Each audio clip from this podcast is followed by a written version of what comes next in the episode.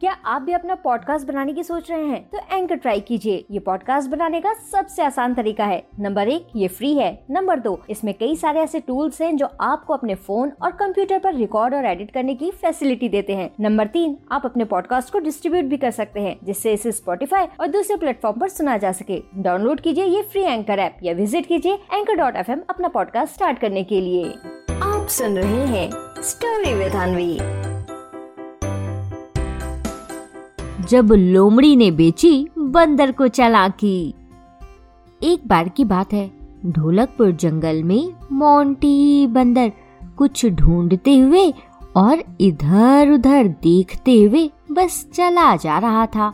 तभी उसे रास्ते में चंपा लोमड़ी मिली और मोंटी बंदर को इस तरह से परेशान देख उसे रोकते हुए बोली, हाय हाय मोंटी बंदर। इतने हैरान और परेशान होकर किधर जा रहे हो? और तुम ये कभी ऊपर तो कभी नीचे क्यों देख रहे हो? कुछ ज़रूरी हो तो मोंटी बंदर, मुझे भी बताओ, मैं काहे पीछे रहूँ भला? अब चंपा लोमड़ी की ये बात सुनते ही मोंटी बंदर उससे कहता है, अरे चंपा जो चीज़ मैं ढूंढ लाऊं ना, उसकी सिर्फ़ मुझे ही ज़रूरत है। तुम्हें नहीं। वो क्या है ना, मैं मैं ना चलाकी ढूंढ लाऊं। अभी अभी थोड़ी देर पहले ना मुझे बल्लू भालू मिला और बोला, आले मोंटी बंदर, ऐसे कैसे काम चलेगा तुम्हारा?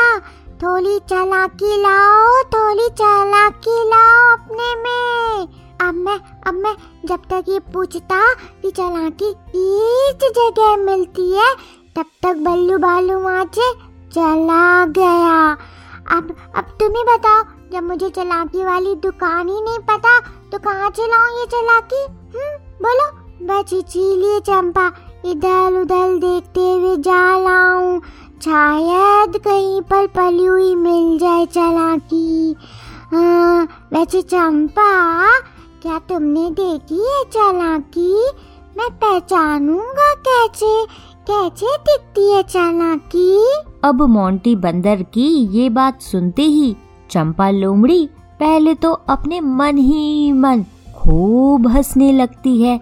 फिर तभी मोंटी बंदर को परेशान करने का एक प्लान बनाते हुए उससे कहती है, हाय हाय मोंटी बंदर, ये तो बहुत अच्छा हुआ कि तुम मुझे यहीं मिल गए, वरना पता नहीं चलाकी के लिए कहाँ कहाँ घूमते रहते। अरे बुद्धू, मेरे घर में तो इतनी सारी चालाकी रखी है कि तुम चाहे जितना भी ले लो, फिर भी कम नहीं होगी। बस एक दिक्कत है। अब क्योंकि चालाकी को मैंने घर के बहुत बहुत अंदर रखा है, इसलिए उसे निकालने में थोड़ा टाइम लग सकता है।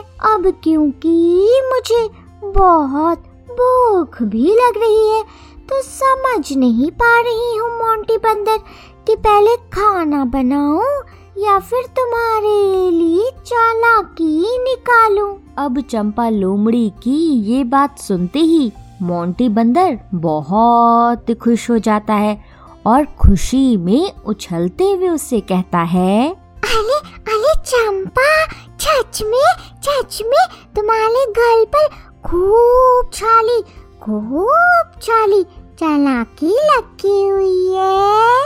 अरे वाह फिर तो मज़ा ही आ गया। अच्छा चंपा, तुम तुम ना खाने को लेकर बिल्कुल भी परेशान ना हो। तुम बस बोलो, तुम्हें खाना क्या है? अभी अभी तुरंत में ढोलकपुर बाज़ार से लेकर हूँ अब मोंटी बंदर जैसे ही चंपा लोमड़ी की बात मान जाता है तो अपने मन ही मन चंपा लोमड़ी और भी ज़्यादा खुश होने लगती है।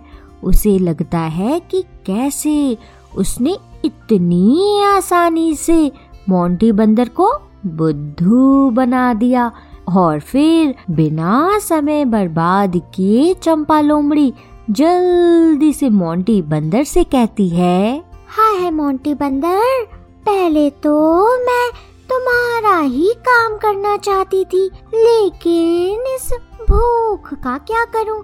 खैर, अब तुम मेरे लिए सामान लाने को तैयार हो ही गए हो तो मोंटी बंदर, बस मुझे दो बड़ा पाव, दो बड़ी पैकेट चिप्स, एक कोल्ड ड्रिंक और अगर आइसक्रीम मिले तो वो भी ले आना। वैसे, आइसक्रीम इतनी ज़रूरी भी नहीं है, क्योंकि देखो ना, मुझे कैसे सर्दी हो रही है। इसलिए मोंटी बंदर, बस इतना ही सामान तुम ले आओ, ठीक है? इसके बाद मोंटी बंदर ढोलकपुर बाज़ार जाता है और चंपा लोमड़ी मन ही मन बहुत खुश होते हुए अपने घर जाती है। फिर थोड़ी देर बाद जैसे ही मोंटी बंदर चंपा लोमड़ी के लिए खूब सारा खाने का सामान लेकर उसके घर पहुँचता है तो देखता है कि चंपा लोमड़ी तो बहुत उदास होकर बैठी हुई है। फिर मोंटी बंदर तुरंत चंपा लोमड़ी से पूछता है कि आखिर वो उदास होकर क्यों बैठी हुई है?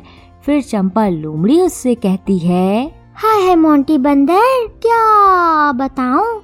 हम्म, अच्छा बता ही देती हूँ। अगर बताऊँगी नहीं तो तुम्हें पता कैसे चलेगा? अच्छा मोंटी बंदर तुम मेरा घर तो देख रहे हो ना? कितना गंदा लग रहा है। सारा सामान कैसे इधर और उधर फैला हुआ है। और तुम तो जानते ही हो जब तक मेरा पूरा घर साफ़ ना हो जाए, तब तक मुझसे एक काम भी नहीं होता। तुम समझ रहे हो ना, मोंटी बंदर? मैं कहना क्या चाहती हूँ? हम्म बोलो। अब चंपा लोमड़ी की ये बात सुनते ही मोंटी बंदर जल्दी से उसके पास जाता है और उसे खाने का सामान देते हुए बोलता है चंपा, तुम भी ना इन्हें इन्हें छोटी सी बात को लेकर परेशान हो रही हो। अभी अभी बस मैं ना अभी मैं तुम्हारा घर यूँ छाप कर देता हूँ। तुम बस जल्दी जल्दी खाओ और फिर और फिर इसके बाद मेरे लिए चालाकी ढूंढो, चालाकी।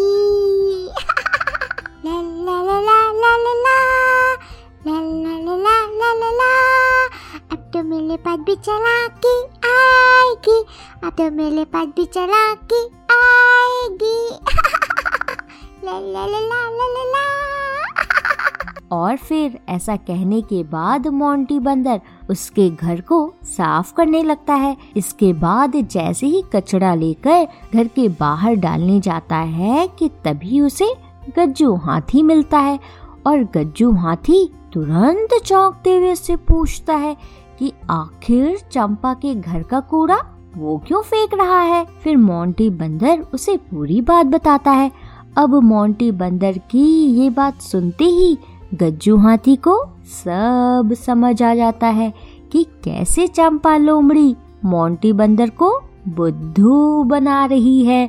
फिर गज्जू हाथी मोंटी बंदर को बहुत प्यार से समझाते हुए कहता है, अरे मोंटी बंदर चालाकी कोई चीज़ थोड़े ना होती है, जिसे किसी डिब्बे के अंदर बंद करके रखा जाए। ये तो अपने आप आती है। समझे मोंटी बंदर? जैसे अगर तुम्हारे साथ कोई गलत करना चाहे तो उस समय तुम अपनी समझदारी से खुद को बचा सको, मोंटी बंदर। हमें हमेशा खुद में इतनी समझदारी तो रखनी ही चाहिए कि कोई भी हमें आसानी से क्या किसी भी तरह से बुद्धू ना बना सके। समझे मोंटी बंदर? अब गज्जू हाथी की ये बात सुनते ही मोंटी बंदर को सब समझ आ जाता है कि कैसे चंपा लोमड़ी ने उसे बुद्धू बना दिया। फिर वो गज्जू हाथी को साथ लेकर चंपा लोमड़ी के घर के अंदर जाता है और चंपा लोमड़ी से कहता है, अरे चंपा, देखो, मैं मैं किन्हें अपने साथ लेकर आया हूँ। गज्जू दादा, वो क्या है ना, बहुत देर से चंपा लोमड़ी, चालाकी ढूँढने की कोशिश कर रही है, कोशिश, लेकिन मिल नहीं पा रही है उन्हें चालाकी। चलिए गज्जू दादा। अब अब हम दोनों मिलकर ढूंढते हैं चालाकी। क्यों चंपा? इतना पचीना पचीना क्यों हो रही हो तुम? चालाकी वाला डिब्बा खो गया है क्या? हम्म इतना मुझे काम भी करवा लिया चंपा ने। और फिर इस तरह से मोंटी बंदर चंपा लोमड़ी पर गुस्सा करता है और चंपा लोमड़ी अब तो कुछ कर नहीं सकती थी, इसलिए अब वो मोंटी बंदर के साथ साथ गज्जू हाथी से भी अपनी गलती के लिए माफ़ी मांगती है। तो बच्चों, क्या सीख मिलती है हमें इस कहानी से? इस कहानी से हमें ये सीख मिलती है कि बच्चों हमें खुद से अपने दिमाग का इस्तेमाल करना चाहिए और साथ ही बच्चों, कोई भी हमारे सीधेपन का फ़ायदा ना उठा पाए, इसके लिए खुद में समझदारी भी डेवलप करनी चाहिए। समझे? आप सुन रहे थे स्टोरी विद अनवी अनवी के साथ।